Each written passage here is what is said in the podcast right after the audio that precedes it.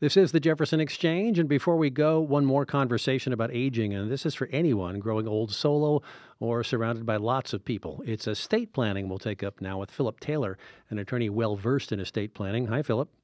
Hi, thanks for having me, Jeffrey. You bet. And also, Phil- go ahead. thanks to uh, Ellen Waldman, your previous guest, uh, for all the work she does helping people as they get to that stage in their life. Yeah, it's, it's a good uh, continuity we have on uh, on senior issues today. Phillip will be teaching an OLLI class online uh, from Ashland in May on this very subject of estate planning. And and Phillip, does Oregon have some particular quirks that affect estate planning?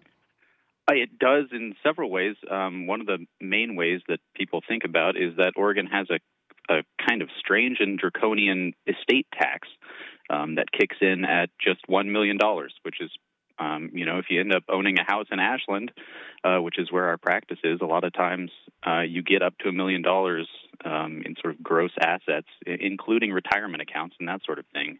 Um, and you end up having to your your heirs end up having to worry about paying um, an Oregon estate tax, um, which is something that can uh, be mitigated with couples and by doing things like lifetime giving and so Oregon is special in that way, in that it has a, an estate tax that um, hits quite a bit more uh, lo- lower uh, value estates than than some of the surrounding states around Oregon. And what's the usual rate on the estate tax?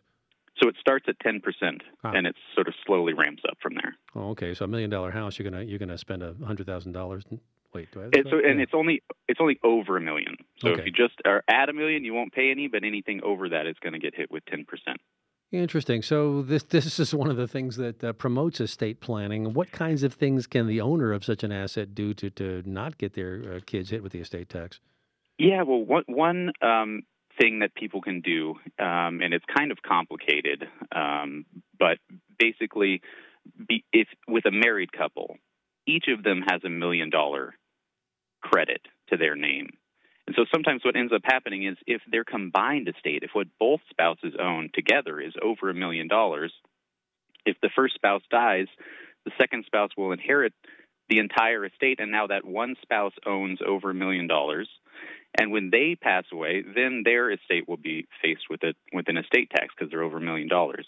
And so one thing that can be done is uh, we can use what's called a credit shelter trust um, to to shelter that credit, and instead of just giving those assets to the surviving spouse, those assets are held in trust and used for the benefit of the surviving spouse, which means they're not included in the surviving spouse's estate, which means they're they're not subject to estate tax when the surviving spouse dies.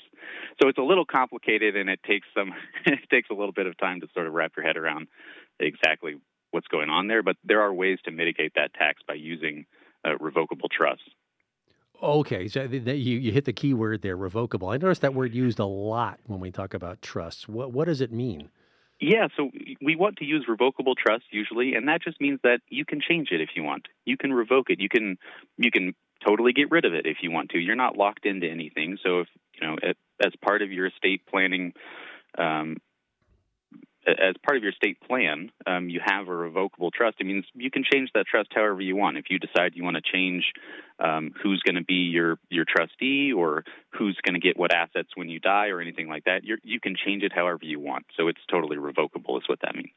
Okay, so we've been talking about stuff thus far. Phillip Taylor's our guest on the Jefferson Exchange, an attorney well versed in estate planning. We'll be teaching an OLLI course on estate planning in Oregon.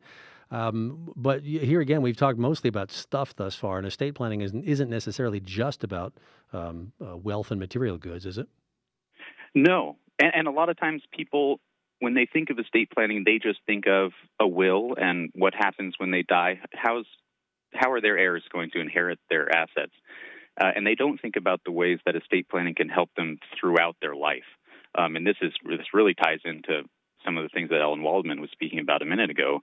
Um, that something like a revocable trust, you can appoint someone to help you in case you become incapacitated, so that your successor trustee can step in and, just as Ellen was talking about, help you manage your financial affairs, help you pay your bills, that sort of things. As you age, um, you might want to step down and allow someone else to to take over your financial affairs. A revocable trust is really the best vehicle um, to help someone as they age in, in that way. And I wonder how specific these documents often get because uh, it seems like number one, there's you know dealing with the, the details of your own life and your stuff. Um, you know, if you if you're fairly persnickety about some things, or just careful, you want to make sure that you have those spelled out. But it seems like you also, in the case of somebody who is is like a you know power of attorney or somebody who has some some some say in what happens to you if you're incapacitated, you need to spell out what incapacitation means. Yeah, and that's you know that's exactly another reason that trusts are so such a good vehicle is that you can be very specific. You can cover all kinds of contingencies. You can lay out exactly how you want that trust to be used for your benefit or for or for the benefit of your heirs. And um, you know, families are very different, and some families have very specific needs about you know maybe a beneficiary, an heir of someone has a substance abuse disorder well, you want to be careful with that heir. You don't want to just drop a ton of money on them. You want to make sure that they're taken care of, but that it's done responsibly. Um, and a trust allows you to be very specific about, okay, this we, need to make sure this person um, isn't, you know, is going to be responsible with with this inheritance, and we want to make sure that this is helping them, not hurting them. Um, so with a trust, again, you can be very um, flexible, and you can put in a lot of contingencies, and you can really create a trust however you want you know basically however you however you want it to be you you have a lot of um, control for the people who are listening, and I suspect there are a fair number who are thinking, well, you know, we, we have a house and we have some money in the bank on the 401k plus our social security income. You know, is there a dollar level at which people need to be more concerned about this sort of thing? Obviously, if you're going to be leaving uh, more than a million dollars in Oregon, you probably want to be concerned. Yeah, so there's that. Obviously, there's that estate tax uh, financial hit that could happen. But the other thing that people are worried about, and more or less rightly so, is well, they don't want their heirs to have to go through probate. Um, and for people who aren't familiar with probate, probate is just the process by which a will is administered. Um, so if you leave a will and it says, I give my house, um, just to, in your example, uh, me and my wife have a house, we want to leave it to our son. Um, so we put in our will, we get we devise our house to our son um, the son needs to go to the probate court and say, um, please appoint me as a personal representative and go through that probate process of being appointed by the court, going through public notice and a creditor waiting period. And usually that's ends up costing quite a bit of money in attorney's fees. You're looking at, you know, somewhere, but somewhere north of five thousand dollars, something like that, to so you know all the way up to it can be much much more than that, um, depending on what needs to happen. But that probate process just slows things down. It's it's expensive. Um, it's a lot of steps to go through that the trust completely avoids. Um, so even if it basically anytime you have real estate involved, it usually makes sense to have a revocable trust that can help you avoid probate in addition to all the other um, benefits we just talked about. And it sounds like it's it's fairly standard stuff for any attorney that that uh, oh yeah I can tell, here's the trust form bam bam bam and it's done pretty quickly. Yeah, you can get it done pretty quick, and again, it depends on what the needs of each family are in terms of how complicated it's going to be, how much time it's going to take to to make it do what the client wants it to do.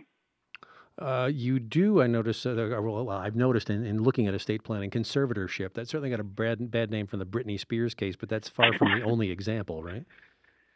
Yeah, I mean, conservatorship um, is the process um, by which, w- when someone becomes incapacitated and they're no longer able to manage their own financial affairs, um, someone who has an interest in, uh, you know, in making sure they're uh, taken care of can go to the court and say this person is no longer able to min- to manage their affairs. Um, the the court should appoint someone to to manage their financial affairs, and that person then accounts to the court. They tell the court this is what all the money was spent on. This is how it's being used for the benefit of that person who's now incapacitated.